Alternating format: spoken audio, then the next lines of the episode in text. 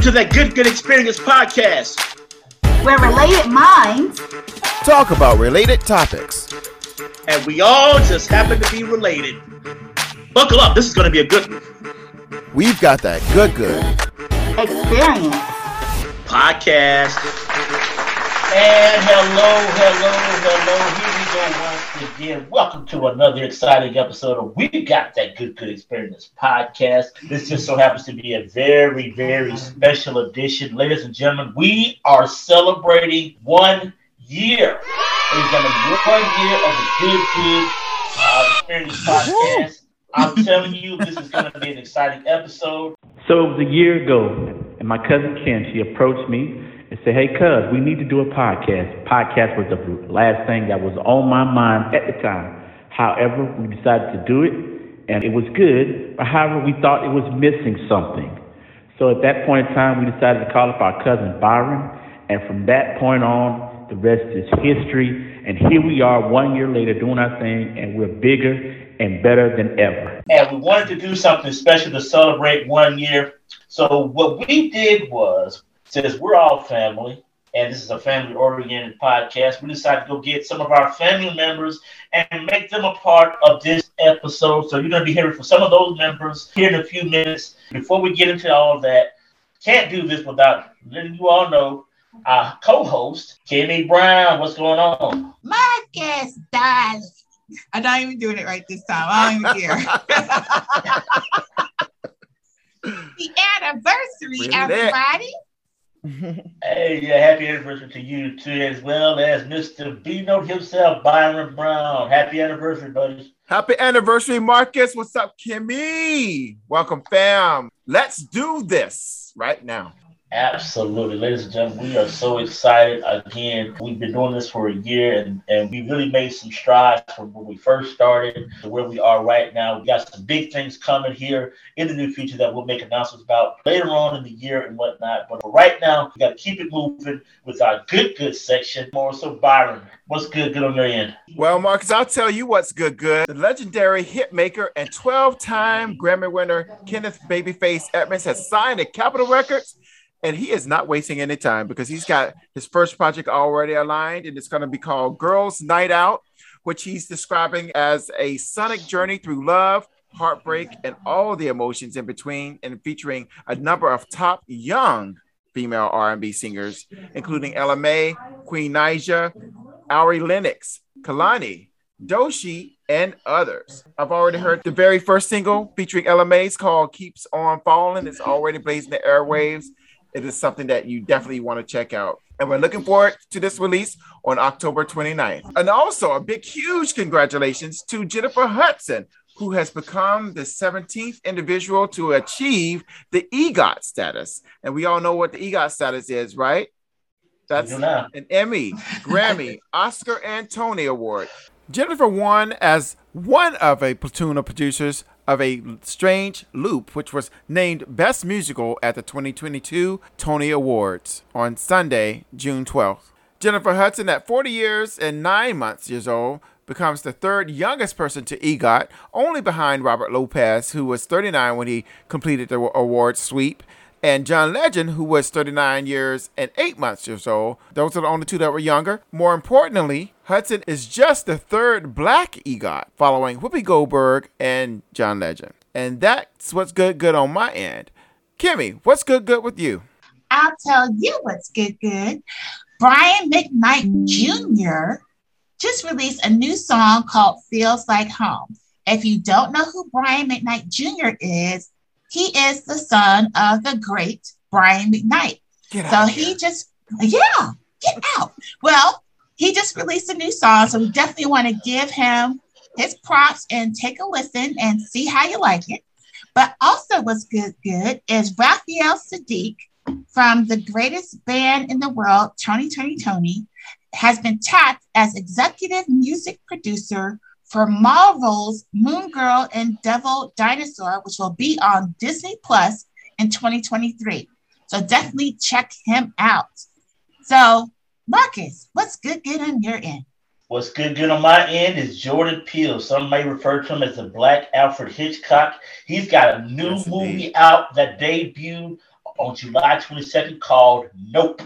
All right, it's about caretakers at a California horse ranch encounter mysterious force that affects human and animal behavior. If you've seen the trailers on television, this ought to be a good one. So go ahead and check it out. It's called Nope. N-O-P-E. It was released. Nope. It's released on July 22nd Nope. uh, by Jordan Peele, starring Daniel Kaluuya and Keke Palmer. So go check it out, ladies and gentlemen. So with that being said, let's get this thing started. So ladies and gentlemen, the name of this episode is titled Happy Anniversary, a Family Celebration. And we wanted to do something extra special for this episode. So what we did, we just recently had our family reunion here recently, and we got an opportunity to, to get some uh, family members. And what they're going to do, our family members are going to be a part of this episode by introducing some of the songs and also tell us how they feel about those songs. So without further ado, ladies and gentlemen, let's get it started. Kimmy, where we started first? Well, let's start with one of our cousins that's going to introduce our first song.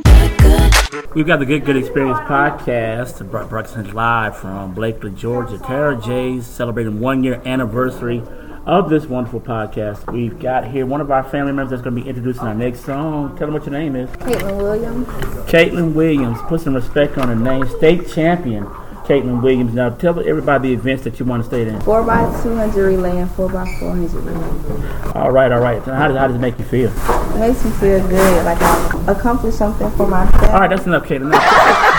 So check it out. Who was the favorite? Introduce the next. Summertime by DJ Jazzy Jeff and the Fresh Prince. You got it. The weather is hot and girls are dressing less and checking out the fellas to tell them who's best. Riding around in your Jeep or your Benzos or in your Nissan sitting on Lorenzo's. Back in Philly, we be out in the park. A place called the Plateau is where everybody go. Guys out hunting and girls doing likewise. Honking at the honey in front of you with the light eyes. She turn around to see what you beeping at. It's like the summer's a natural aphrodisiac. And with a pen and pad, I compose this rhyme to hit you and to get you equipped for the summertime.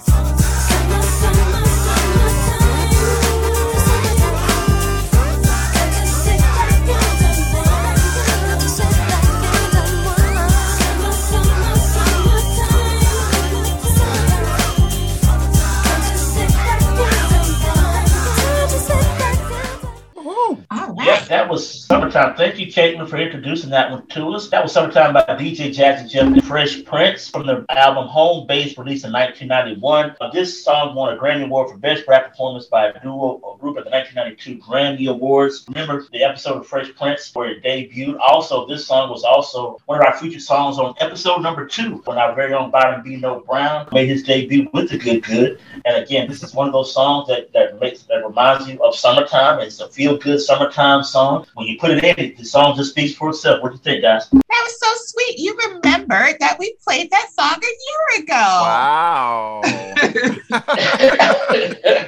and it's full circle back around. I know, right? yeah, exactly. I like that. I love it. I love it. It takes me back to that vibe that summer.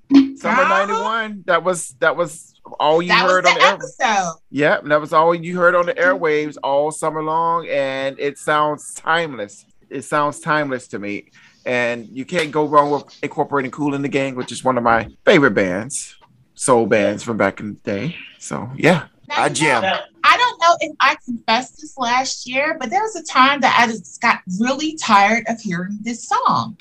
Back in the day when it first came out, I got so tired of the song. However, now it can't be summertime if you don't play summertime. I don't care what the Fresh Prince did. Anyway, and I think of the video every time I hear it. You know that that just summed it Mhm. up. It was just perfect it was vibe. with it. perfect. it was perfect. Perfect. Now, speaking of EGOTs, Will Smith should be like maybe a Tony away from having the EGOT if he doesn't have it already. You're absolutely right. I'm, I'm pretty sure you're right. Yeah, because I know he has an Oscar. We know he has a Grammy. I'd be willing to bet that he has some type of Emmy from the Fresh Prince of Bel Air. I'm thinking. I'm thinking Uh, you should. We should check don't that out. I think he. You know what? I think he did. Hold on. Let's look. I said if he doesn't have it, he should be pretty close to, like I said, maybe a Tony, uh, maybe a Tony Award. He needs to don't get know. on Broadway. That would be a great way to get back in the good graces of some Will Smith folk. Emmy win. Let's see. Yeah. Uh. Well, nominee outstanding comedy series. There was one nomination, and I don't think he. They didn't win. He didn't win. Okay. Oh, that's Cobra Kai. Cobra Kai. Cobra Kai. I didn't know they were behind that show. Hold on, let me see. I don't think he's won an Emmy yet. He got nominated as executive producer for Cobra Kai. Oh, did not know he was executive producer. That's Yeah. cool. Okay, cool, cool, cool. Which makes sense because his son was in the Karate Kid. But this Cobra Kai is based off the original Karate Kid, but Right, not right. the one that his son was in. But it's really interesting, though. It's very interesting. It all comes full circle again, like Mhm. I was saying earlier. So, yeah. You know what? A, a side note that's kind of funny. They're trying to say that Will Smith's slap in the face of Chris Rock's scene is, has been nominated for a 2022 Emmy Award. Or Could be, Whatever. could be eligible for as one of the best moments in TV. The best. serious? The best. Really. Yeah, we're, Whatever. that's not what we want to celebrate. I we know, don't, want- you know, that's No, not no. the type of spotlight we No. want to have up there. Right. Anyway, so he doesn't have the EGOT, so we've established that. So, uh, what's next, Kim? well, what's next is we're going to actually hear from the president of our executive board of the Moore Family Reunion. Ooh. So let's take a listen as she introduces our next song. President of our reunion, Amanda Monique Marcus, how's it going? Hi, what's going on? Glad Oh. to be on the Good Good Experience. All right, all right, all right. Love the energy, by the way. Uh, You know, I'm Yeah. a big fan. a- absolutely. So check it out. So what did it take, you know, as far as like this is a great reunion that you planned? What all did it take? Was it a lot of work that had to be done to, to make this happen? I mean, tell us just a little bit. It takes a lot of work. Um, this reunion was planned in about four months. So normally I don't operate like this, but I did this time because of the back and forth. Was it sure we should have it? Was it sure we weren't going to have it? But what I did was I reached out to my family, my parents, my, well, my mom, my aunts, my uncles, my cousins, um, and enlisted their help. And so everybody pitched in and did things, and we made it happen. All right, you did an absolutely phenomenal job Mm-hmm. doing. it. We've had a lot of fun. So, and we appreciate you being a fan of the Good Good. So, do us a favor and introduce the next song. The next song is the Cupid Shuffle by Cupid. We gon' show you how it goes. To the right, to the right, to the right, to the right, to the left, to the left, to the left, to the left. Now kick, now kick, now kick, now kick. Now walk it by yourself. Now walk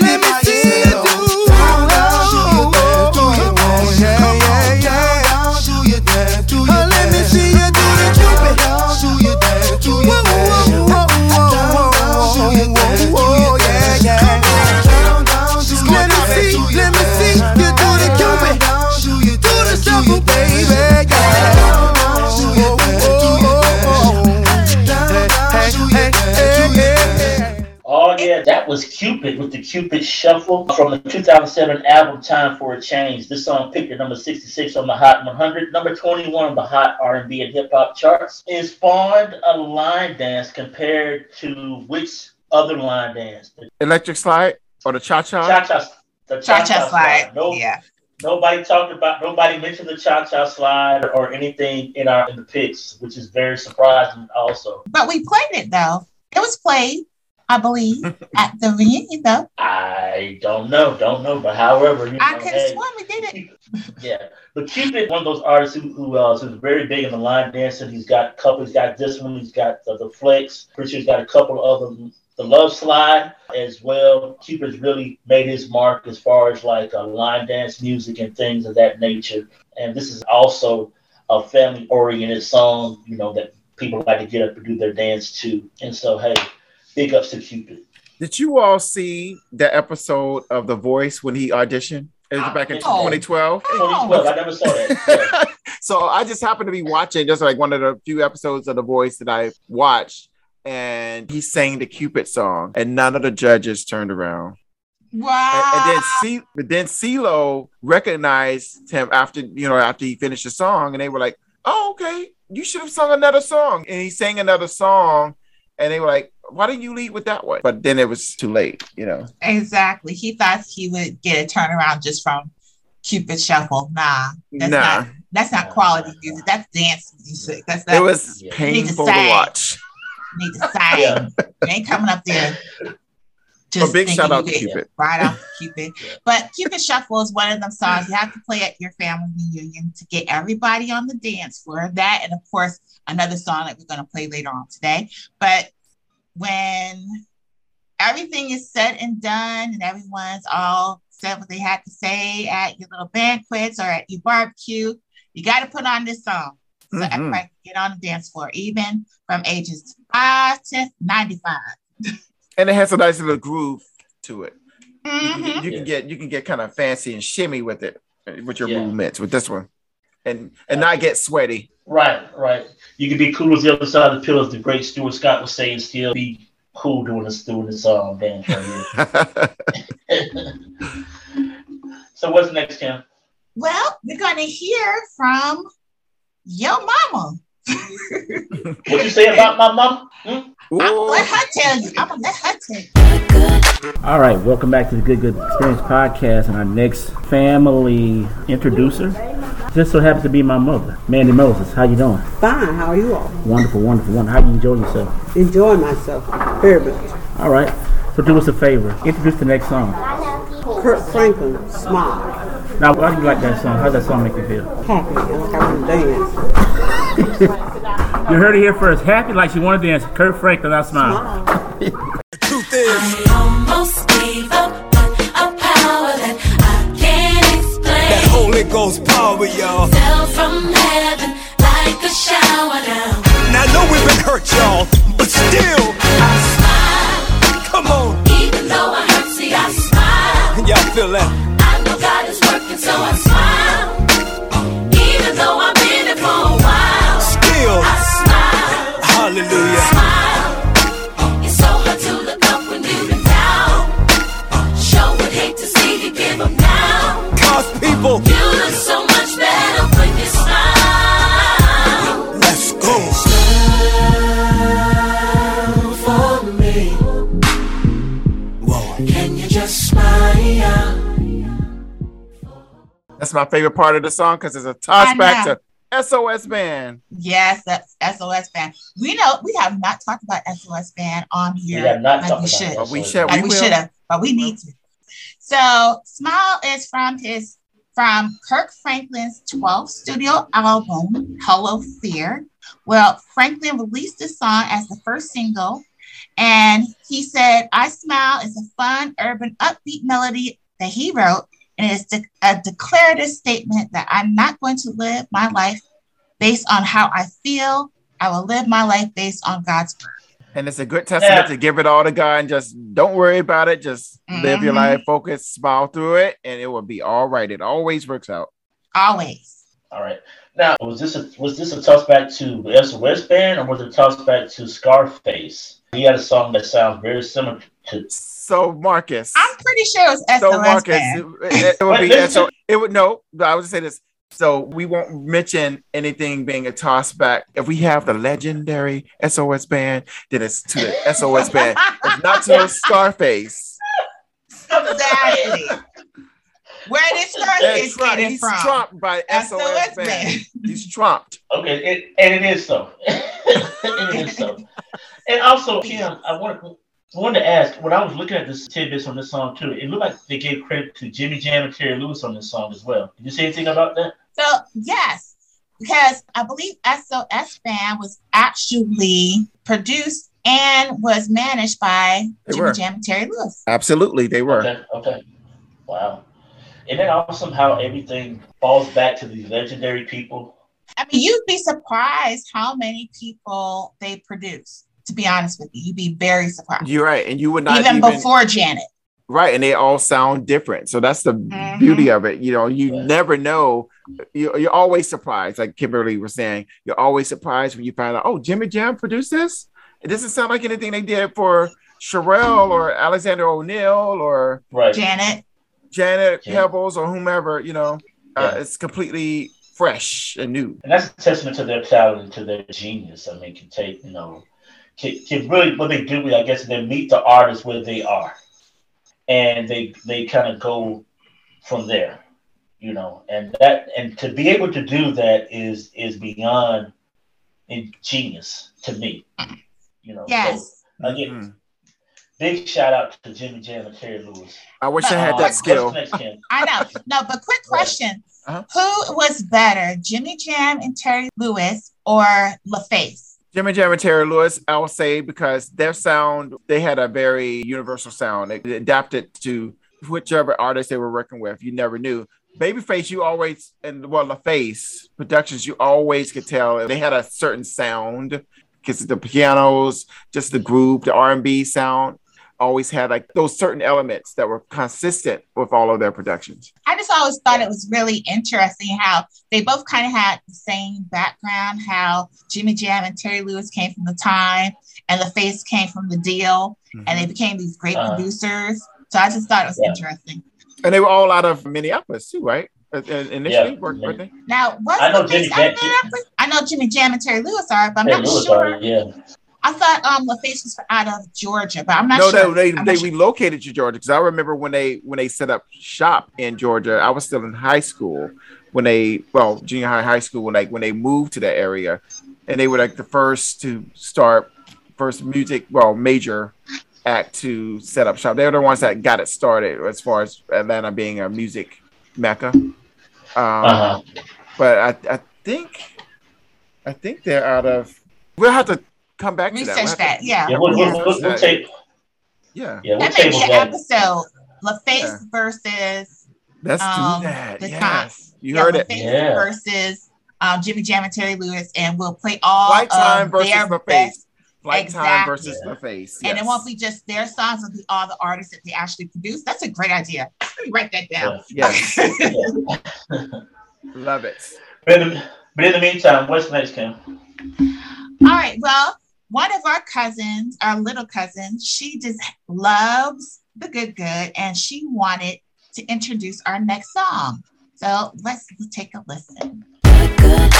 Here we are with our next family member. Tell us who your, your name. Canala, Kanala, where you from, Kanala? Griffin, Georgia. Griffin, Georgia, in the house, y'all. So, what's the next song that we're gonna be playing? Michael Jackson, Remember the Times. How do you know about that? How old are you, uh, Kanala? I am 14. How do you know about Michael Jackson in this song? Whenever I was in the car with Aunt Sue, every time we went on a road trip, that's what I keep hearing. That's what you kept hearing. That's what's up. So, you remember the time by Michael Jackson.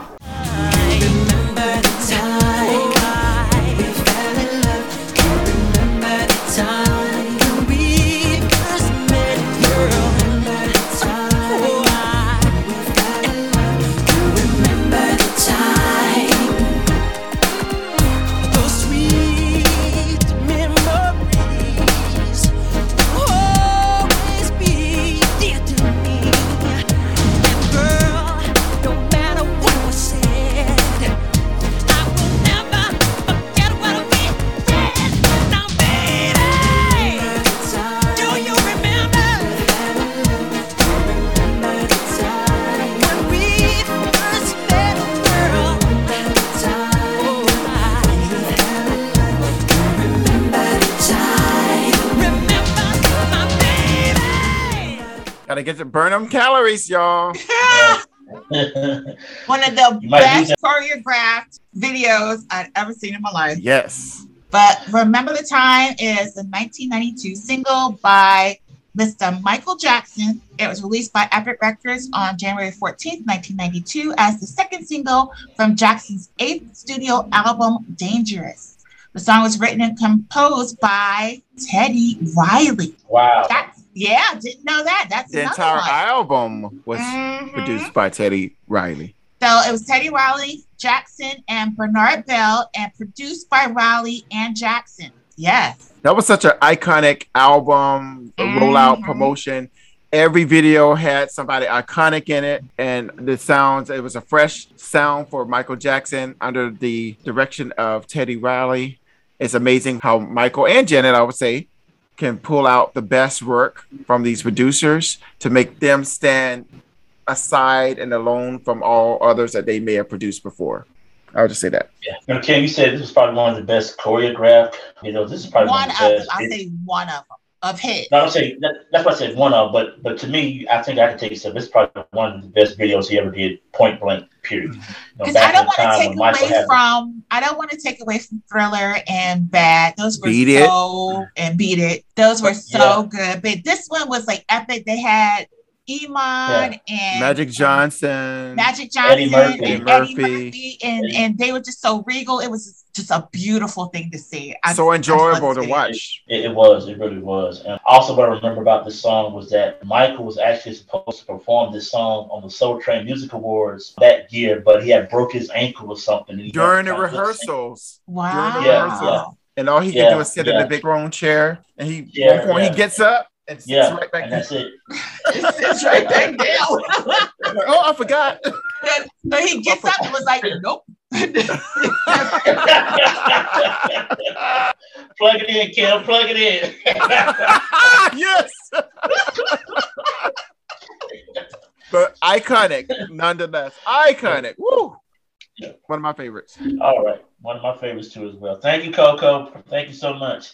All right, what's next, Kim? All right. So this is one of our family's favorite songs, but we're gonna let our Aunt Jamie introduce this one. All right, here we are with our next family member. Please introduce yourself.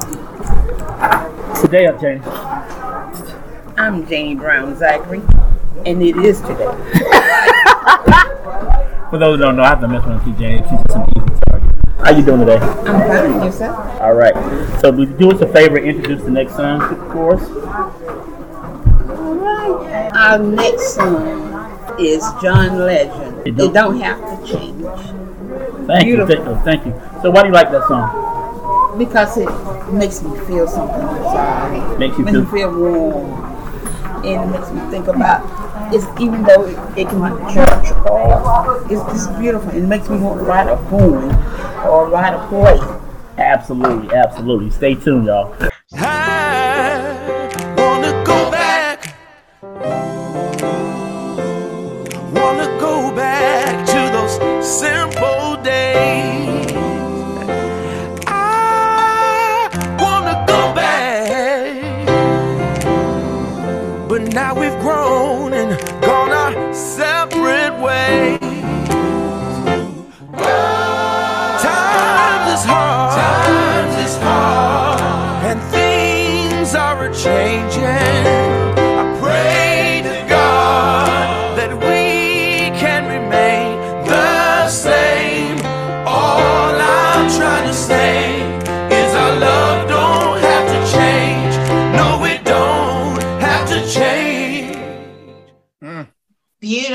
That's why our family loves the song so much. So it don't have to change is by who else? John Legend. You can hear that voice. And it was featuring the family, the Stephens family, and it was it's the 13th track on his Get Lifted album, which was released in His 2004. debut. hmm So that album, period, was just like, whoa. Yeah, that was a strong, strong debut album for Kanye. I was gonna say Kanye because Kanye, Kanye was. Kanye- He, no, for, for, was for affiliated John Legend, but Kanye was yeah, yeah, right. Had his hands in some of the uh, productions of the of, of, of most of the album. Actually, I guess half of the album Kanye produced.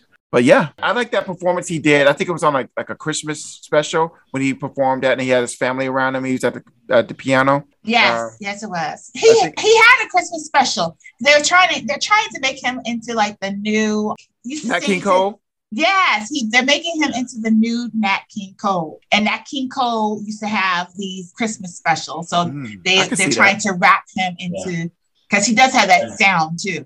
Yeah, he does. So, he does, he yeah. You, you know, um, I gotta be honest. Um, on a personal note about this song, I think a couple of years ago we had like a virtual reunion, and when we did the tribute to the ones we had lost, uh, I think we had just lost uh, our Uncle James, and he Mhm. played the song in the background of the, of the video, and I cried for two days. I mean, I'm gonna be honest with you.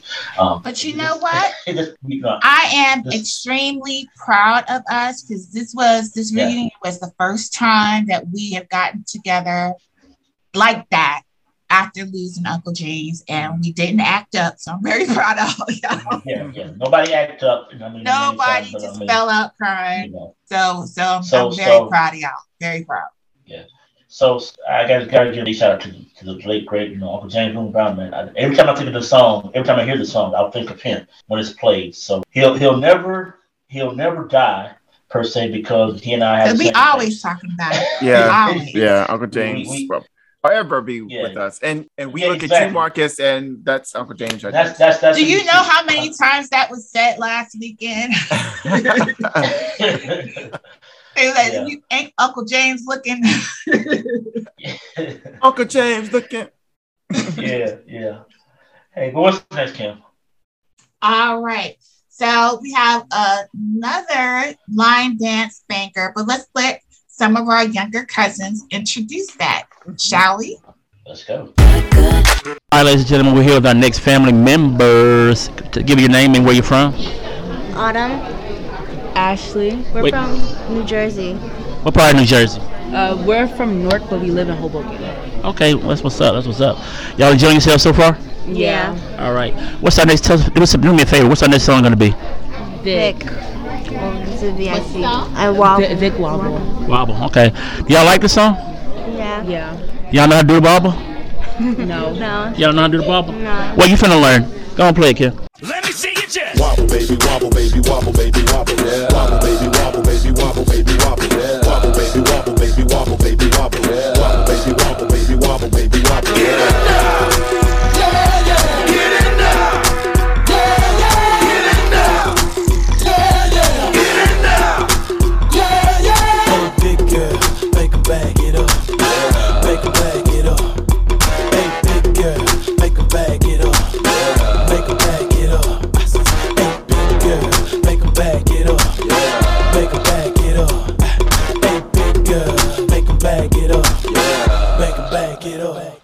All right. That was Vic, V-I-C. I'm not sure exactly the pronunciation of it, but Wobble, another line dance song, was released in 2008 from his debut album Beast. Now, a real interesting fact, Byron, I want to ask you a question about it in just a second. Now, it was released in 2008, but did not make the charts until 2011. Debuted on the Hot R&B Hip Hop charts at number 89, and then three years after that, it peaked at number 77 on the Hot on the R&B, and debuted also that same year on the Hot 100 at number 94. So my question to you, Byron, in a situation like that, you know, when a, when a song debuts one year and doesn't make the charts three years later, what what do you come? I mean, how does that happen? Well, songs re-enter the charts, but what made it popular, Beyonce was caught on video at a block party somewhere up in New Jersey or New York or whatever, uh, doing a wobble. And when that footage was provided, this song went, yeah, blew up. VIC had Wow. not really had any like major, major success with it before, but with her doing it, it brought a whole lot of attention to the song. So everybody just started doing it now. Everybody has to do the wobble. So we knew you would know. We knew you would know. I, I knew- so, Yeah, they made a huge Yeah. big deal. I remember it was on like those Entertainment Tonight type shows also. And they also made a resurgence because people have been sharing, you know, during the TikTok videos too. So that's another thing too. Yeah, it also mentioned that too, how it made a resurgence on TikTok and um, not just that song, but a lot of songs have kind of like come back to uh, uh resurface by way of TikTok. You know, one of the songs challenges. kind of trending now. Yeah, one of the songs I've, I've noticed now trending is uh, "I Like" by Guy. Uh, they got like a, uh, yeah, yeah. I've heard that several times on Mhm. TikTok. Some type of challenge that they do where the people kind of transform themselves into something. For, I don't know, man. You know, TikTok. I have to check that out. I haven't seen that one yet. Yeah, yeah, See that one either. yeah, yeah. yeah, It's yeah. like But every every week there's some new challenge that someone wants to do. So yeah. But anyway, Wobble's one of those songs. You know, uh, again, every family reunion, every family function. You know, this song comes on and everybody's gonna get up and they're gonna do the wobble. And one of those, again, one of those line dances that, that, that just happens that reminds you of summertime and uh, family reunions and things of that nature. So hey, big shout out to Vic VIC, however you pronounce it, man. So, I love the wobble because it looks like you're actually doing a dance dance. hmm Like Yeah, choreo. yeah, Yeah, so yeah. like it's got some you know good moves to it. So even if you're by yourself, no, but nobody else is on the dance floor, you still you, you jamming. yeah. What's next, Ken? we got a juke joint song we're gonna play, but let's have our cousin introduce this juke joint song and let's ask her why she picked this. All right, ladies and gentlemen, we're here with our next family member. Introduce yourself. Hi, this is Amber McWell. All right, where you from, Amber? I am from Griffin, Georgia. All right, all right. Uh, so tell us what our next song is going to be. So the next song we'll be hearing is Mel Waiters, Hole in the Wall. Now, why do you like that song? I don't know why I like it. We went through all that, and she, and she don't know why she like it. Just play it, Kim. My high class woman with me the next night. She didn't want to get out of the car. She said it didn't look right. She walked into the room with her nose in the air. It's seven in the morning, y'all, and she's still in there. Smoke filled room, whiskey and chicken wings. People dancing and drinking, and no one wants to leave. Let's go, baby. Oh, yeah the hole in the wall. I wanna go there. I've had my best time, y'all. Yes, I did. At the hole in the wall. I know you've heard of that before. Hey, yeah, yeah, yeah. I know joint that's actually called the hole in the wall. Mm-hmm. One way in and one way out, Kim. You know, it's about the size of somebody's living room, maybe a little bit mm-hmm. bigger. You know, I mean, mm-hmm. uh, and And they got that cold comes in. liquor that they made in the in the tub. Yes. and somehow, somewhere in, in the middle of that living room area, they got a pool table. But needless to say, I visited some quote unquote holes in the wall, juke joints, whatever you want to call them. But by the way, that was Mel Waiters, Southern Soul legend, with his uh, song Hole in the Wall, released in 1999. Not a whole lot of tidbits about him. He had some other songs, some other hits called Got My Whiskey, along Mhm. with others, which was another hit for him. Unfortunately, Mel Waiters died in 2015 from cancer. Uh, some of his uh, influence included Marvin Sease, Johnnie Taylor, other Southern Soul legends as well. He did, the time that he was here, made a huge impact on the Southern Soul culture and will definitely be missed. But this song right here in particular was probably one of his signature hits. What say you guys? Was Marvin Sease the one that did my last two dollars? No, that was Johnnie Taylor. Okay. Marvin All Sease. right. Marvin Sease was Marvin Sease was the Candy Licker. Ah, gotcha. Yes. Yeah, yeah. hey, hey, I'm gonna make an analogy real quick. All right. I am to Southern Soul music as Byron is to house music. You know I'm saying? Because was like, you see, he had to answer real quick. I, Who would ask? Well, I'm very impressed, Marcus. I'm very impressed. And you know, every time I hear Southern Soul, I think of Blakely. I think of Blakely. Mm-hmm. And I also think back to back in the day when we were little kids and our aunties were getting ready to go out. We wanted to go. We wanted to go with them. We couldn't understand why we couldn't go wherever they were going. They were all excited and getting all dressed up and on a Saturday night or whatever. I'm like, I want to go, you know, that type of thing. So yeah, uh, this is definitely it at home within our countdown or however you want to call it within this show Mhm, for the definitely. family union. It fits right at home. Absolutely, absolutely. So what's next, Kim? Oh, before you go, before you do that, Kim, got um, say thank you to our cousins Ashley and Autumn and Ashley were with the Autumn and. Ashley. Autumn. Autumn. Autumn. Autumn. Autumn and Ashley introduced the wobble, and Amber introduced Amber. with Mel Wade. That's right. That's right. Thank you so much. Thank you so much, guys. Thank you. Great selections. So next up is another line dance that everyone has to get on the floor with. But let's let one of our cousins introduce that, shall we? All right, back again with our next family member. Hey, how you doing? What's your name? Ronaldo March. All right, where you from, Ronaldo? West Palm Beach. All right, what's our next song gonna be? Uh, Marcel Griffin, Electric Slide. You familiar with that song? A little bit, boogie woogie. Little bit boogie boogie woogie. Yeah. You know how to do electric slide? I just watch people do it. I don't dance. You don't dance. All you do is this, huh? All right.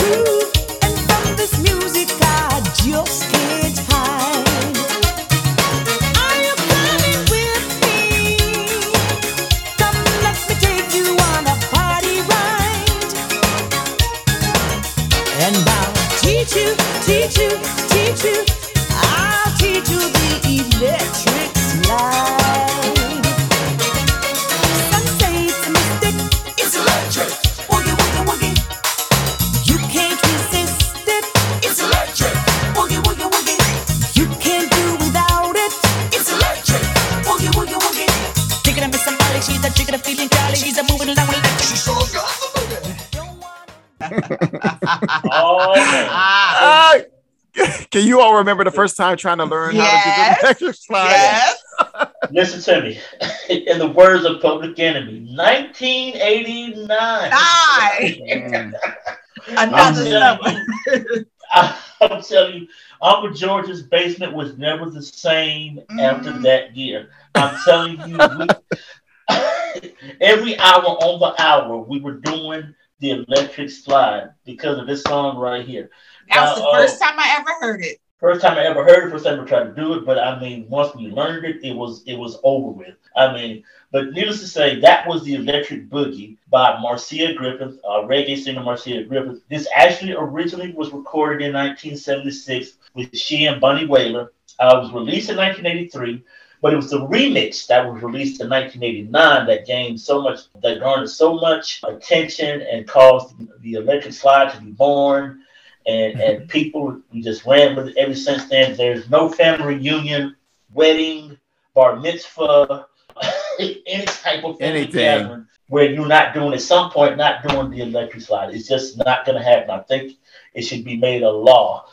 I mean, yeah, but needless to say, this is by far Marcia Griffith's biggest hit to date, without a shadow of a doubt, and it spawned a, a rave all over the world with the electric slide. She has So, brought yes, millions of people together with this song. She Because really as has. soon as this comes on, even if you don't know the wobble, if you don't know the cupid shuffle, you know the electric slide. Oh yeah. You know the electric slide. You know I was gonna say slide. this is the this is the grandfather grandmother of all, but no, we got the bus stop. No one's ever mentioned the bus stop. Yes, yes. No one's ever used the bus stop. I just Or thought about the bus stop. hustle. Remember the hustle? The hustle, yeah. I know. Yeah, yeah. I just thought it was a, some confusion from me on my end. Now, I thought the bus stop and the electric slide were like interchangeable, but they're actually 2 mm-hmm. different dances. Yeah. Some people call the bus stop. The, yeah, I, I, Yeah. I had to learn that. Some people call the electric slide the bus stop, but they're actually two different dances. I remember one time when all of us was in Blakely, and I, I remember I think it was Michael. Was it Michael? It was either Michael or Tony that was trying to coordinate this little thing. We were all lined up, and I was just so lost. I think he was trying to teach us the bus stop, and I guess a, a whole routine with it.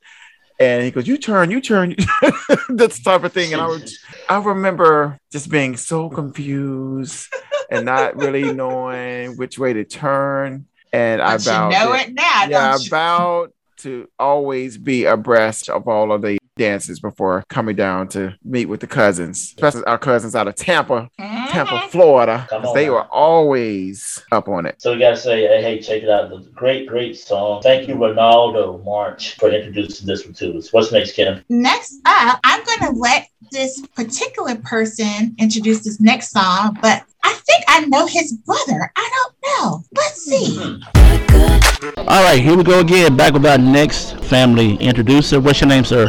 My name is Myron Brown. Why do you look so familiar, Myron? Because I have a twin brother named Byron Brown. That name sound familiar, Kim? I don't know no Byron. I know Byron B. Note Brown. Yeah, this is the twin brother of our, of our very own Byron B. Note Brown. Thanks for being along with us. Do us a favor, introduce the next song. Hello, folks. Our next song is O'Jays For the Love of Money. Now, are you as uh, a music connoisseur like your brother? I think so. You think so? Yeah, I I believe so. He may be a little bit better than me, but uh, you know, I, I live in a culture. Okay, that's what's up. That's what's up. Now, how does the song make you feel? I like the rhythm. I like the percussion. I like the bass line. It's always made me get into like a creative space. All right, this is the Good Good Experience, not American Bandstand. All right, thank you so much. All right, what's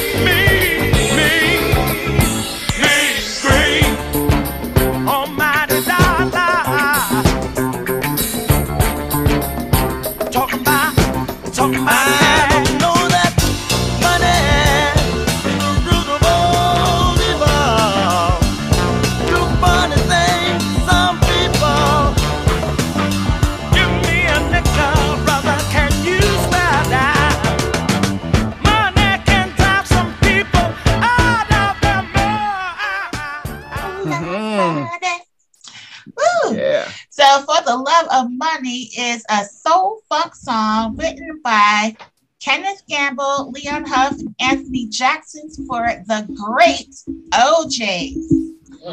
It was recorded by Philadelphia Soul Group for the album Ship Ahoy. And For the Love of Money was issued as a single in late 1973. Yeah, because it seems like this song has always been a part of our lives. I can't remember when I didn't hear this song. As a child, I remember hearing this, like as a toddler, this song playing. And it's kind of funny, Myron, which was my better half, him talking Yeah. about the bass because he's always attracted to bass in songs. Hence Mhm. him now being a bass player. He plays the bass for his church and he picked up, he got a bass for Christmas one year and he's not put it down since. Yeah, that's that's pretty awesome. You know what? What kind of when I hear the O'Jays now, it kind of saddens me because they're actually on their farewell tour. Mm-hmm. They're getting ready to retire. I'm not sure from music, but from tour. I think they're. Did I say it right, Ken? They're on But their this will be their farewell tour, so they won't be touring anymore. That does that doesn't mean that they won't, Right, won't not- see yeah. them at award shows and Or stuff doing like performances but here. Touring is Right. a, a is a lot. Yeah. when You're getting up there in age, so It's a, I it is completely gr- understand. It is a grind. Yeah, it is a grind, but like you know, still, you know, you got to think about it. these guys are up in their seventies, and, and mm-hmm. These are OGs and they've been doing it Yeah. wow OGs. consistently. Consistently. yeah, Yeah. And, and so again, you know, big shout out to those people don't understand like the contribution that you really, really made, not just to the music culture, but to the hip hop culture. And I mean, they've been doing it like for over 50 years, man. That's Mhm. a long time, man. Like I said, you gotta make sure you recognize it. My as as the song was playing, I was just kind of praying, like, you know, Lord, you know, I would love to have one of them, at least one of them on the good good at some point. I was just thinking about that. They would be yeah. perfect to be on Good Good. But it's coming. It's coming. It's We're already manifesting it. We're, we're definitely gonna It's claim already it. done. It's already Yep. done. It's already done. It's already done. So shout out to Myron, Myron Matthew Brown, twin brother of our very own Byron B. Note Brown, for that introduction. Man. Thank you so much. What's next, Kim? Up next, we're gonna hear from our uncle. So let's listen. All right, here we go again with our next family member. What's your name, sir? My name is GMB. George Marvin Brown, uh, ladies and gentlemen. Okay, you got to forgive him. He's, he likes to be just a little extra sometimes. Okay. All right. So what's our next song gonna be? Rock steady. The whispers. Now, why do you like the song, Uncle George? Cause I'm a, I like the rock steady too. you heard it here first. Rock steady.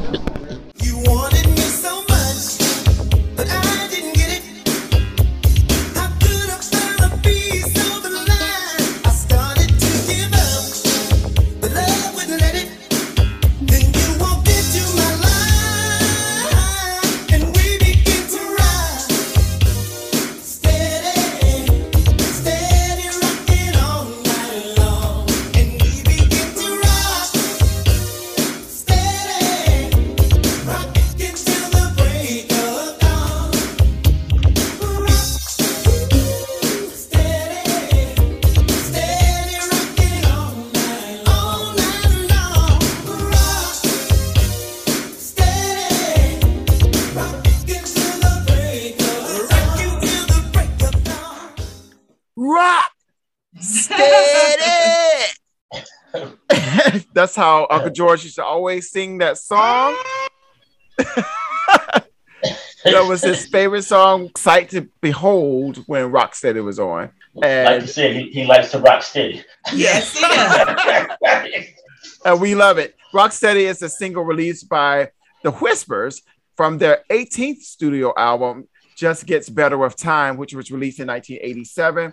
And it was produced by LaFace, Antonio L.A. Reid, and Kenneth Babyface Edmonds. Yes, yes. it had that wow. sound, that sound that I was talking about before. That's how we knew it was a LaFace production because those R&B songs at that time had like that kind of bump sound to it. Yeah, I know exactly what you're talking about. I um, know. 'cause I'm just thinking about another song that kind of had that same kind of horn kind of sound to it, Mhm. but it's not this song, and it was done by LaFace. So yeah, And LaFace Yeah. actually produced a lot of the Whispers songs, singles. A lot of the music Babyface was behind, believe it or not. So a lot of those classics that we love was produced by Babyface. But this one, This- this I'm sorry, this song was released on June 13th of 1987, and it has become their highest charting single on the U.S. Hot 100, peaking at number seven in late August of that year. And it was their second and final number one on the Hot Black Singles Chart. Wow, that's awesome. I was gonna say, you know, we talked about the O'Jays being some of the OGs. Uh, don't forget about the Whispers. Uh,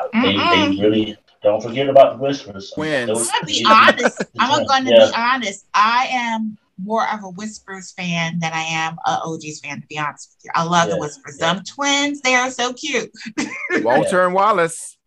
Hey, and isn't it funny how we, we transitioned from the twins, Byron Byron, to the twins, Scotty and uh, uh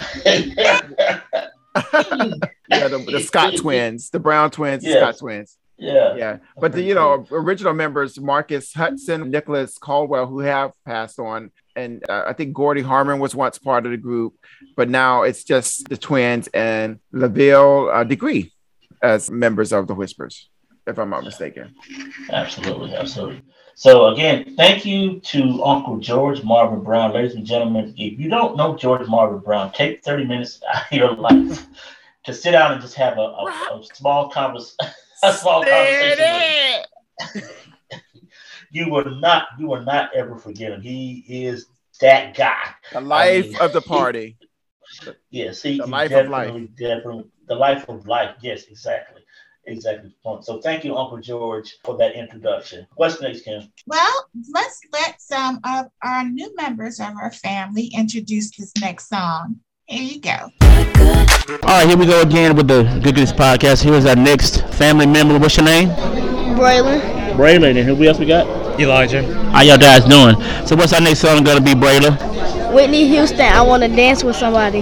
You know that song? Yes. You do know the song? How does it go? A little bit. All right, let's say it goes like this.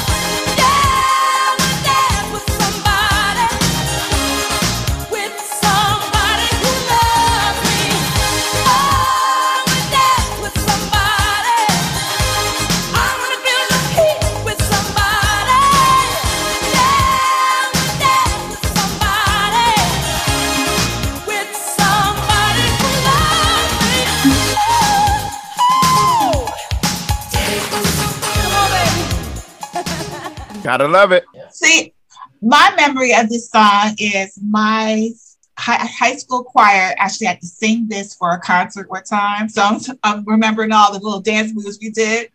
But I Want to Dance with Somebody was sung by the incomparable Whitney Houston for her second studio album, Whitney, which was released in 1987. This song was released as lead single from the album on May 2nd, 1987 by Arista Records. Now I remember this debuting at number one. I think she was like the first to have a single debut at number one and album debut at number one, if I'm not mistaken. I remember that being a big deal when this song was released. This was when Whitney had the hot hand. Like everything she touched turned to gold or platinum for music purposes. You know, she she was just nobody was was touching Whitney around 87, 88, no, those areas. Nobody could touch Whitney Houston, man. She just she just had it. She just had everything going for her. And this is one another one of those songs, you know, in the catalog that you know ascended to the top of the charts and really made its mark. Before I go any further, I got to give a shout out to Braden Sheard, I think that's his last name, and Elijah Bankston. Braden's so bad, wanted to make this Bobby Brown song. I, I don't, I don't, I don't think he even knew that that Whitney and Bobby Brown were to, were a couple for a long period of time. So, but I we just thought it was so funny. You know, we had to do a couple of takes because you know he kept saying Bobby Brown, but still, you know, they, thank you so much, Braylon, and, and they really wanted. They came up to our table where we were, and they said we, we want to be on the good. We want to be on the good, good. And so, who were we to, turn- to turn down a fan, a young fan? So, big shout out Aw. to Braylon. Yeah. Big shout, big shout. Now, I will say this one thing about Whitney Houston, and you all may agree with me because you know she didn't write any of the songs, believe it or not, she didn't write any of the songs. However, I think she is a songwriter's best friend. Mm-hmm. Mhm. because I think anything that she sang, she just brought it to life beyond anything that any demo singer or other artist could have delivered. She was like the best. I guess channel would would would channel be the word Uh, for for the songs to flow through. I don't know. Yeah, Anyway. yeah, you're right. Yeah. You're right. She's she's the best channel for it. I'm, I'm just curious, guys. The owner, uh, what's the old man's name? Uh, The old man's name, Clive Davis. Clive Davis. Mm-hmm. Did he actually produce some of this music, or was he just like the money man? I think he was a curator. Eros direct. He owned Yeah. Eros direct, Okay, okay, okay. and he's the one who just pretty much trans transitioned her from R and B to a pop star. Yeah, he definitely created the image that we initially got to know as Whitney, which we can thank him for. I think America needed a clean cut image like that to aspire to. We're now in a day of age where people want to live in their truth constantly and all of that. And I guess it's a good thing, but I like I like the aspect of someone having to be polished or you know developed in a certain kind of way. Not to say that whitney had to be de- polished and developed but you know what i mean? The days of Mhm. a&r you know when there was something in place that created a solid product. That's what entertainment's for. I want to be taken away from what's the norm what's reality. For me i don't want to know all of the back stuff. Anyway, and I know it's hard work, but I just don't need to hear about it every second. You know, I don't care for care to know that you know you're tired or all the other dramas that happen. You know, it comes with the territory. That's what being an entertainer is all about. That's what you signed up for. Yeah, understood. But but you know what comes with that, you know, trying to create something that's more clean cut, straightforward. You know, there's Mhm. always this negative backlash, like you know, Mhm. well, I know something about her that you don't know, and people try to capitalize off of that. So Mhm. I think it's I think it's much easier for entertainers and artists to kind of just live in their truth and just be transparent and like you know what you see is what you get, as opposed to you know trying to create something totally different and then later on in life, I guess the bones fall out and, and then it causes us this big controversy and this, that, and the third and hurts the artist. So that's You know, it, you bring up a good point, and I think especially with Whitney Houston, with her, I, I think where Clive went wrong, he washed out too much of her. You know, he created this image that wasn't necessarily fully her, and that led to a very minor backlash that she received from the black community because they were saying that she was just too She wasn't black enough. Yeah, Mhm. whitewash, and she ended up getting booed. You remember that year she got booed Mhm. uh, at one of the awards? I think it was Soul Train Music Awards or whatever. And I'll be honest with you, back then I was not a big fan of hers. I wasn't. Really? I, I, wasn't, I, wasn't. wasn't either. I, I, yeah. And I'm from Oh. Newark, so yeah. yeah. Oh I wasn't either. So I wasn't Yeah, it a wasn't- big fan of hers. It it wasn't until like the end of senior year when Bodyguard came out after Bodyguard. Yeah, after bod- after bodyguard, I was going to say and that. that after album, Bodyguard, that yeah. soundtrack, you you couldn't you had to give it to her because that was like whoa. Yeah. Oh wow! I I was think I, was consistently a fan of Whitney Houston. She couldn't do no wrong. There was a point of where the songs that she was having to sing started to sound alike. Mm. There was a, there was a parody. It was so funny. The song "Didn't We Almost Have It All." There was a parody song that someone sang and it sounded like Whitney Houston singing. Don't my songs all sound the same? that, that- that type of thing. No, but I, I gotta find don't. it. They gotta find did. Yeah. Yeah. But I love Whit- original Whitney, whitewash Whitney. I, I loved it all, and I truly miss her. Yes, we all miss her. Yes. All right. All right. So what's next, Ken? All right, let's hear from one of our cousins again, introducing our next song. All right, ladies and gentlemen, we're back with our next family member. What, tell us what your name is. My name is Tika, Natika Wise. Thank you for being here, Natika. Now, uh, what's our next song going to be? Isley Brother for the Love of You. Yes, that's exactly what it's going to be. Now, before we let you go now, Tika, now you have a very prominent business, so tell everybody all about it. Okay, my name of my business is Little Pearl Peanuts, Pickles, and More. Um, I named it after my mom. She's Pearl, so I named the business after her. Little Pearl Peanuts, Pickles, and More. I sell all kind of flavored um, peanuts. I sell peanuts with neck bones, pork neck bones. I sell some with turkey, um, some with like a shrimp boil. I do a lot of flavored pickles, like a, a sweet tasting pickle and um, frozen treats. We call it Little Dillies down from where we from. I don't know, y'all probably call it something else, but it's just frozen Kool-Aid. And um, I've been in business since 2014. I started off as a candy lady. Um, and the business just grew from there, word of mouth. and it, people telling other people, and it just went from there. So now I have my own food truck, and I do different events, and I have a steady customer flow. All right, so so plug in the address and the phone number how they can be reached. Okay, my phone number to the business is area code 561-577-9136.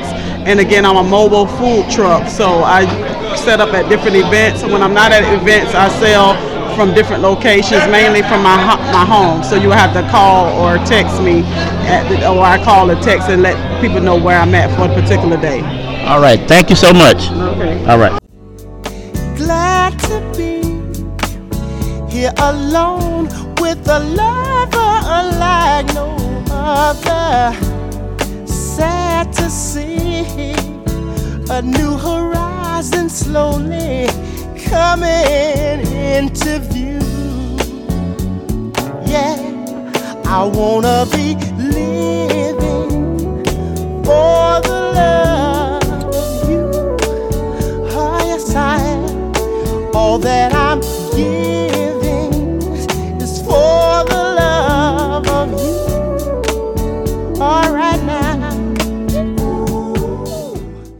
I have a que- I have a question to ask you guys. Whenever you hear this song, do you automatically feel like a breeze on you? Yes, yes. Yes. Drifted on a memory, huh? Yeah, this song. oh, yes, indeed. This song always brings me into the mind space of having a summer breeze just blowing over me, just chilling. So, summer breeze, if it's a genre, then so be it, because that's what I feel when this song comes on and it comes to mind. This song is a Quiet Storm favorite. Mm, Quiet Storm. And And for I the love of you, both parts one and two is a song recorded, of course, by the Isley Brothers, who we love dearly. And it's released as a second single off of their 1975 album, The Heat Is On. And there's a couple of remarkable things surrounding not just the song, but the album itself. The album showcased two sides of the group, and the way it was sequenced featured the funk side with Fight the Power. And of course, you all remember that one, don't you? And Oh, then like, and also the other side, which had the ballads, which featured this song, which contributed to also to the success of the album altogether. Because first "Fight the Power" was released, and then we followed with this kick-ass ballad that sends you onto the summer breeze mindset.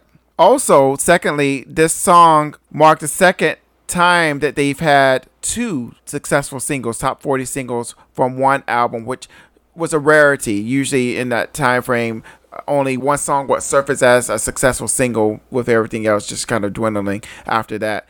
So they followed that same success from their 1972 release, Brother, Brother, Brother, which also had two top 40 singles, which put them in a nice little group of uh, successful acts that achieved that same feat.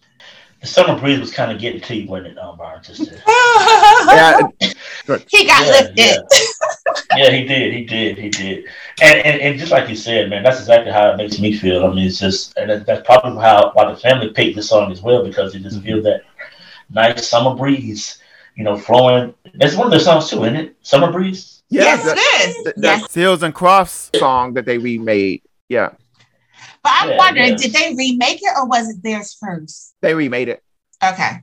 I like this better. They covered it. Yeah. So thank you to Tika Wise. Go support her, Little Pearls, Peanuts, and more. I think that's the name of it. Um, she, Yeah. She, I mean, she take, she definitely takes uh boiled peanuts to a whole nother level. New honey, Uh, my nieces and nephews tore them things up. Got mad about it when it was gone. I'm serious. I'm a big fan of peanuts, but she really takes it to another level. And she's also, she told me she's got the, the flavored pickles, she's got the lily dillies or the stick up cups or the flips, whatever you want to call them. She's been really making her mark. So uh, she gave you the information. We'll make the information available on our website as well. You want to make contact with us. So again, support the movement. And thank you again to Tika for introducing that song. What's next, Kim? All right, let's hear from our auntie Max. Woohoo! All right, ladies and gentlemen, we're back with our next uh, to introduce our next song. Tell us your name. Dorcas Maxine Brown Calvert. All right, where you from? I originated in Blakely, Georgia, but I've been living in Griffin, Georgia for 51 years. All right, what's our next song, Auntie Maxine? Uh, the O'Jays family reunion. You got it. You got it. You got it. Why do you like this song? All the O'Jays family reunion, it just makes me just leap with joy when I hear it. I just feel so good. I just in every family reunion, it ha- we have to plan it. We start planning it like a week before my girls and I getting prepared for the family reunion. So let's leap for joy right now, Kim. And if Grandpa was here, I know he'd be smiling from ear to ear to see what he has done. From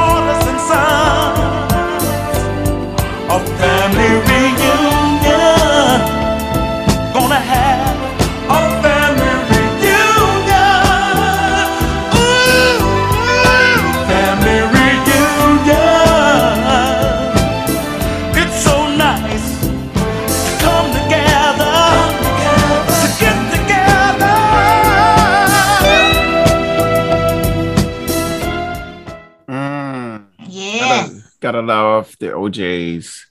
Mm.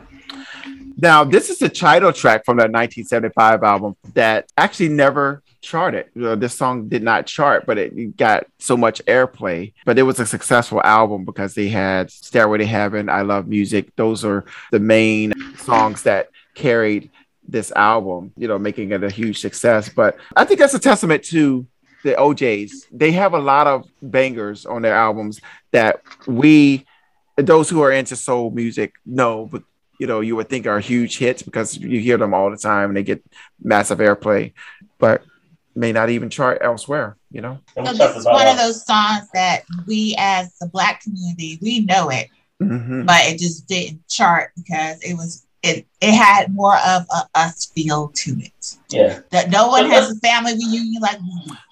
No. And Byron, I- I- what what do you think contributes to that? Like, like you have these great songs on a particular album that never chart, but 10, 15, 20 years later, they're considered like cult classics. Mm-hmm. What do you, what do you think? Of, I think because they didn't have they, they didn't have the proper they didn't have that tracking in place then, but just say had this album been released now and got that same type of treatment that it did then, it would be a huge hit because airplay factors into the the, the charting as well. So they have charts specifically specifically if I can talk right specifically for airplay, which helps those singles rise to the top of the, main charts as, that we know of. So I think I think it's, it's a, more of a issue or a situation of not necessarily having that type of tracking in place. It's a hit regardless. If it's Yeah, getting that right. much airplay, it's a hit. You know that factors into it. Right, right. So again, shout out to Auntie Maxine. This is her. This is her song. We thank you so much. And uh, I loved how she, I love how she talked about uh, getting in the mindset of the family reunion. How the week leading up to it, they will always start playing it. You know, kind of like kind of like when Christmas time comes, right about right after Mm-hmm. um, Thanksgiving, we start playing the Christmas music, kind of get Mm-hmm. the minds. you know, she starts she starts playing this song when she gets ready for the So again, thank you so much. Auntie love you, love you, love you. All right, what's next, Kim? All right, we're gonna, we'll have our next cousin introduce this next song, and she may be very familiar to some of our listeners in the Orlando area. Here you go. All right, so here we go with our next family member to introduce our next song. Tell us your name, ma'am. Ellison. All right, Bridget. Thank you for being here. Now, where you from, Bridget? Well, right now I'm residing in Orlando, Florida. I was born and raised in South Carolina, and I met my husband Cyrus in Augusta, Georgia, where we were married 10 years ago. That's awesome. Now, Bridget's no stranger to the microphone. Now, tell us a little bit what you do for a living.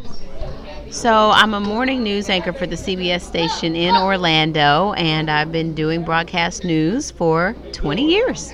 Absolutely. We thank you so much for, for doing this for us. So, introduce our next song for us, Bridget. This is We Are Family by Sister Sledge. You heard it first.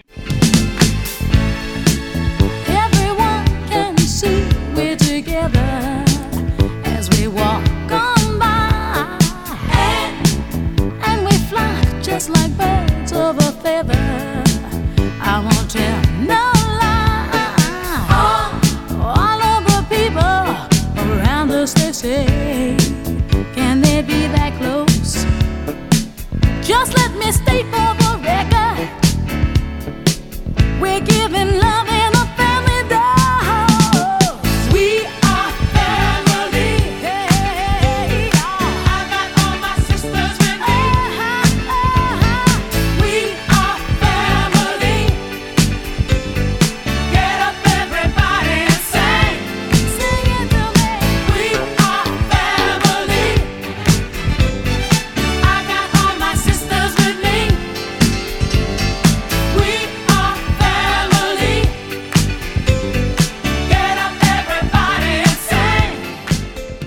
Doesn't that song make you feel good? Yes, it It does. does. It always does. Always does. Feel good song. Yeah, and though it's disco, I love disco. It still to me sounds timeless. It is timeless. All right, so we are family. It's the it's the title of the third studio album by Sister Sledge. It was released in 1979, and the single "We Are Family" was the second release from that album, right behind "He's the Greatest Dancer." That one. Yeah, that album itself, that album alone had bangers. Lost in Music, He's the Greatest Dancer, Thinking of You, We Are Family. I mean, it's just a feel good excursion for everyone to get into. So if you're not familiar with Sister Sledge, I think you should check it out. But anyway, more about this song. Produced by Bernard Edwards and Nile Rodgers of Chic, and uh, if you did not recognize that sound, it went gold, becoming the number one R&B and number two pop song on the American charts in 1979, behind "Hot Stuff" by Donna Summer. And they also competed with their own music on the on the charts around the same time. Big shouts to Sister Sledge. This is like a classic that no one could ever cover. No, no, no, one. could ever- and Nile Rodgers, a genius, a genius at Yeah. work. Is it is it easy to confuse them with the Pointer Sisters? No, No, not even a no. little bit. It's, No, it's not. Nope. Pointer Sisters had a super eclectic sound about them. They they Their sound was a little rougher. yeah, they have a lot more raw sound and their harmonies were stronger, I think. hmm A lot stronger. They doo-wopped. No, the Pointer Sisters sound like they smoke. The Sister Sledge salad you're just coming out of high school. good one. I like Good it. one. I like Good I like That's that. I way- like that. Yeah. that raw funk sound. Yeah, that gritty sound. Yeah. That is a Yeah. good. You are absolutely good- right, very good. I like I like Very how you nice, put that together. Hmm. Yeah, absolutely. So, take, a big shout out to yeah, big shout out to Bridget Ellison. You again, you guys can check her out. Channel Six down there in Orlando, Florida. Wife of our cousin Cyrus. Big shouts to Cyrus. There you go. Shout Big out shout Cyrus. Cyrus. All right, absolutely. And I thank you guys uh, for being there. And hey, let's keep pushing. What's next, Kim? One of my favorites that you have to play at a family function or a barbecue to just get the party started. And this is Planet Rock. Ooh. It's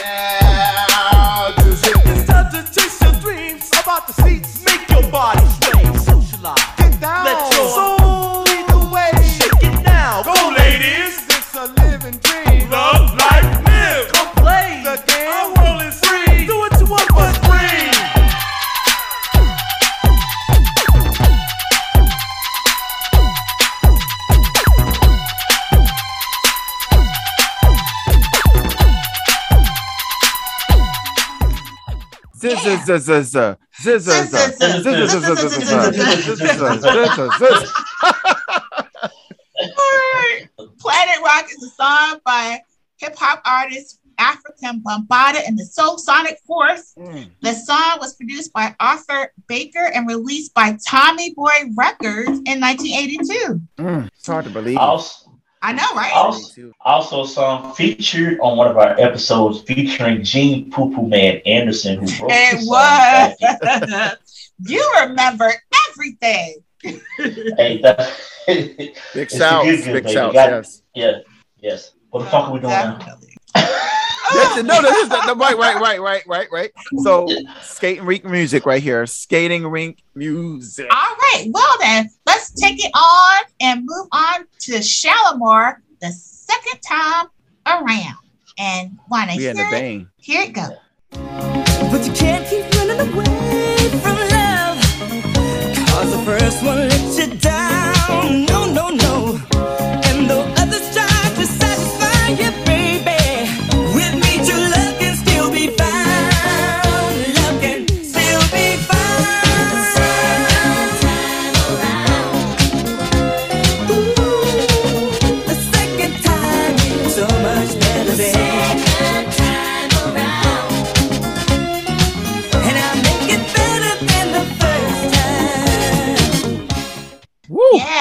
Second time around by the hot group Shalamar, released in 1979 from their third album, Big Fun. This was uh disco favorite, R&B favorite, radio favorite. It was just all over the place in 1980, uh, reaching number one on the U.S. dance charts, number one on the Hot Soul singles charts, number eight on the Hot 100, number 47 on the Adult Contemporary. It just did the damn thing, and it was definitely a soundtrack to our family reunion back at that summer, which was a memorable summer to say the least. I remember hearing it at Kolomoki Mines, Mounds, some mines, Coley, Kolomoki Mounds in Blakely, Georgia, when we we had the family reunion. We had the cabins, and I also remember also hanging at Aunt Mandy's house with little baby Marcus and Tony singing this song, and Aunt Mandy recorded him. So I need to ask her if she still has that recording of him singing this song. I doubt it. I was gonna say. I really don't. I really, really doubt it. Yeah, do you know how old Tony is? Good But I, I am taken back to that time from every time I hear this song, I'm taken right back to transported right back to that summer and that that moment. So such great. You know, you know, Howard Hewitt's voice is so relaxing. I, I- Yes, I don't it understand. is. Yes, it is. I don't understand how come he didn't have as much more work than than what he did. I'm sure he's done a lot over the years, but it hasn't really. Other the only, only song that I remember is "Show Me." Mhm, Uh, I love that. one. I love that I that was that was probably one of his biggest bangers to the date. But other than that, I mean, Go back to that day, Hewitt or I think I was single after that one too. And I say I'm not yes sure. Yeah, I but, uh, remember I say yes. because he went gospel. With you know, Yeah, I say he yes. for a little while. And I think he was in that vein for a while, and that's probably why he seemed to have fallen off. Because those who are not in the in the gospel realm or following that, he's out of sight to everyone else. Yeah, yeah. So and then you know Jody Watley, you know we know she has some, some, some Love she had some Jodie. pretty Waddich, decent Waddich. success. She she did her thing, you know, in the mid '80s. She had her run as well. So But it's Still, she's still doing her thing. She's still it's- hot. Yeah, yeah. It's interesting how she was able to cross over into pop, but Howard wasn't. When Howard was the one who could really sing. You know Right, what? I'm thinking. You know, Jodie is super talented for one. And, and Yeah, and- she is. I love she- her. and She also had her style going for her as well, and she set up great roots in the UK. So I think that probably positioned her to make a more broader impact alone. You know, with the with the connections that she had, but uh, she's a style icon in, in herself. Back in the '70s, like when she was on Soul Train, she was recognized for that. Everybody Yeah. recognized Jody Watley. yeah. And my favorite song, Still a Thrill. That's my song. Mm, mine too. What's next, Cam? we cannot do a family reunion episode without some Frankie Beverly and Maze. Woo! So the original version of Before I Let Go. You know I thank the sun rises and shines on you. You know there's nothing, nothing, nothing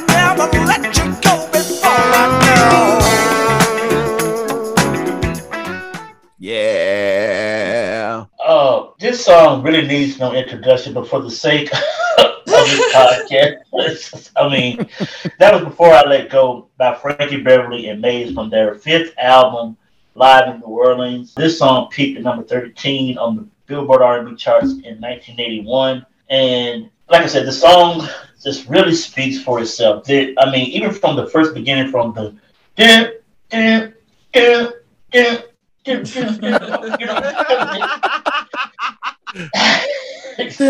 people reckon yes, and from the whoa, whoa, exactly that part. Everybody knows, and it was amazing. And I think I'm thankful for Beyonce for one thing, how she was able to bridge that gap with this song.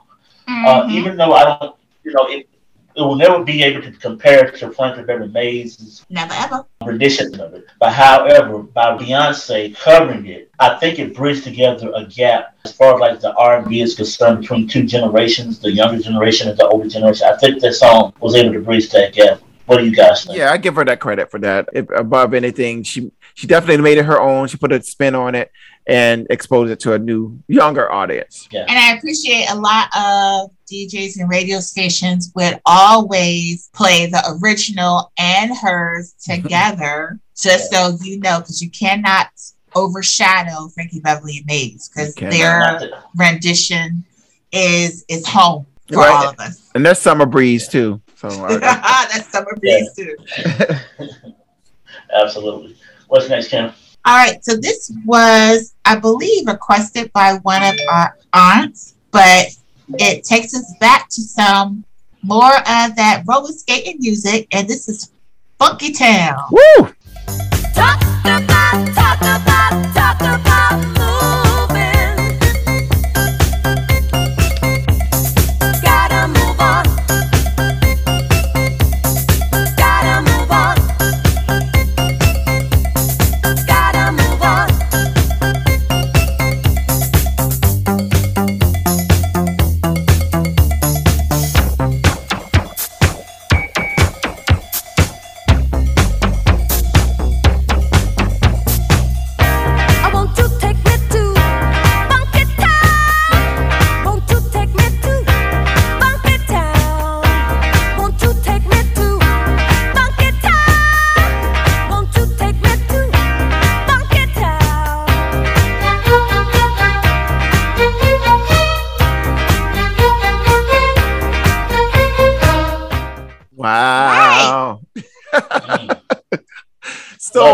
that song had all of the great elements, right? You got the funk, you got the disco, you got the electro, all of that. Yeah.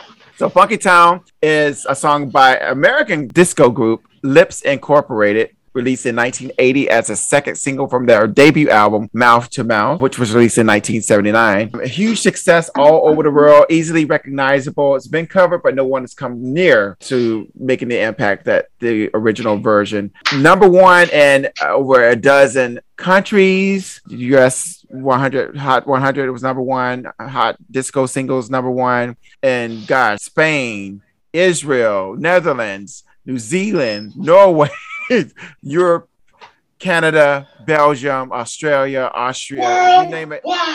Worldwide. Worldwide. Yes. And uh, Jim, what do you, what do you think? This is a classic, a classic. When this comes on, you can't help but dance. And what can you say? It's a part of just our history and a part of our our culture, really. Yeah, definitely a soundtrack for our lives. Yes, it is. Yes, it is. Oh, what made you pick this? So the reason why I picked this song, taking us back to that summer 1980, we were at a family reunion, and I remember we were at breakfast at one of those cabin halls at Kolomoki Mound, and um, That must be one of your favorite memories. oh gosh, sitting there and seeing our aunties in the middle of the floor doing a line dance to this song. Call it breakfast entertainment. I don't know what it was, but I remember, remember them. Jean, Maxine, uh, Janie, Mandy, uh, Vern, all of them out there just doing their little thing, and that's made an impact. That was that was good times. That was good times. Are you sure my mama was out there dancing? I swear, she don't dance. I think she- yeah, if I can recall, I like to see that. if I can recall, if I can recall that, and I also remember them. Also, well, this is aside from that singing that song for Uncle Jesse. You remember that Uncle Mhm. Jesse jingle they made up? They would sing whenever. Here comes Uncle Jesse. Yeah. Yep. Coming through the field. Yeah. something like that. That, ain't that sad? I remember that joke. we could go all day, all night talking about you know, just bringing up these little memories, and we're it's our pleasure to bring it to the masses that listening to our podcast. This is us being who we are. you have to just understand how close our family is, and not many families can actually say that you're we're we we know our second, third, and fourth cousins um, by name, and they know us, and and we're we're not just distant with anybody, even our third and fourth cousins. We're cousins. Period. They might as well well been brought up together because we were. Right, right. And uh, you know, we were raised as cousins as if we were like siblings. You know, that's yes, how we how are close- sibling cousins. Yeah, we are. yeah. That's how close we were. and uh, there was never ever any pretension or anything like that. Everybody was on equal playing field, and everyone was celebrated for who they were, and the excitement was equal whenever one of us would come around. I, I felt. And I have to remember that when I have my nieces and nephews Mhm. and it's time for them to go home and they just want to fall out crying and want to die. That that's part of our history. Yeah, yeah. Those are Alana's sibling cousins and they just love us. So hey. And another It's- thing, it's part of our history. It's part of our history. And another thing, like every summer, we always spent a lot of time together. In retrospect, it may have only been like a couple of weeks or whatever, but it just Mhm. seemed like it was like months. The like whole couple- the whole it felt summer or like the whole summer. Yeah. And, but we always look for. We always knew that was going to happen every every summer. We knew we were going to be in place. What do you Yeah. think, Marcus? What you smiling about? I think I don't know. Huh? What you smiling about? Cause look, precious memories, man. Just, just you know. I, I I can remember one time. I don't know what happened. We were at granddad's house, and I don't know if y'all saw a bug or a bee or something or nothing. Why I think I Barbara, remember you- that. Barbara, you jumped, you jumped on top of me, and I fell backwards and hit the back of my head. I don't remember that. and Kim was there. She remember Kim was there, and y'all ran to the back room. I don't know what y'all saw, but you like, you like, you like screamed, and you, you jumped on top of me, and, you, and It was a bee. No, no, it was a wasp. It was a wasp. I'm always positive it was a wasp. It had to be. It had to be. I mm. mean, but I, I all remember this Byron just like jumped me. I'm, I'm like only like seven, eight years old. Yeah. Byron's like, you know, yeah. Oh my god, we time. could don't get us started on those wasp stories because Oh my God. uh, Yeah. the stings At Granddaddy house. Mm-hmm. Because I remember Myron getting stung, and I just remember him running between two cars. I just saw a hand up in the head, some screaming, and then he crying, and then next thing I knew, he was laying on the bed with tobacco all on his face.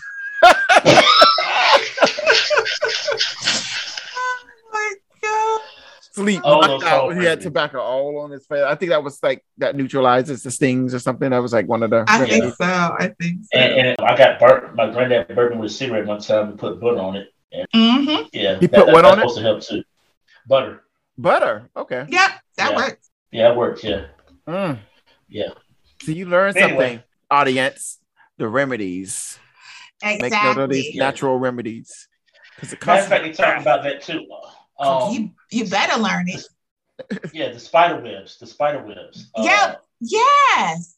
we we talked about the spider webs and the uh because the movie talked about this, uh, I can't remember what it's for like um uh stings or or open wounds or something like that, but they were packing with spider webs. Really? Mhm. Uh, yep. Yep. They yeah, talked yeah. about that. Mhm. And that would do what? It- I mean, you did something. I don't know. Uh, Spider webs?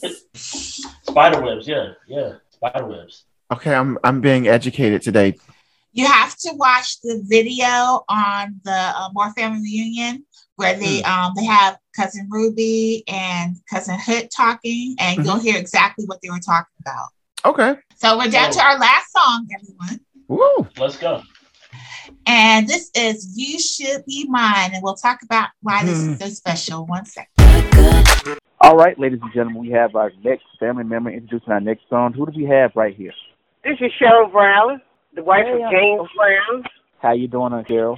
I'm doing well today. You? Good, good. Now, do us a favor and introduce our next song. The next song that's about to be played is Jeffrey Osborne, Woo Woo Song. The Woo Woo song. Yeah. The Woo Woo Song. He The sung woo- that to me all the time. he sang it to you all the time. That's awesome. Because how did it, how did it make you feel to hear him sing it to you? Well, it was it was a a little love song.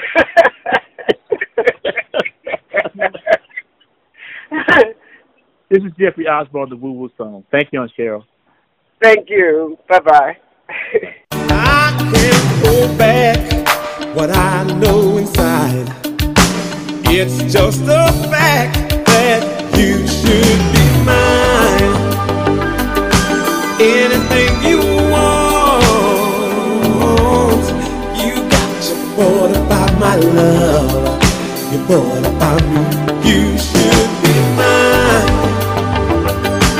Anything you want, you got your border about my love. You're border about me.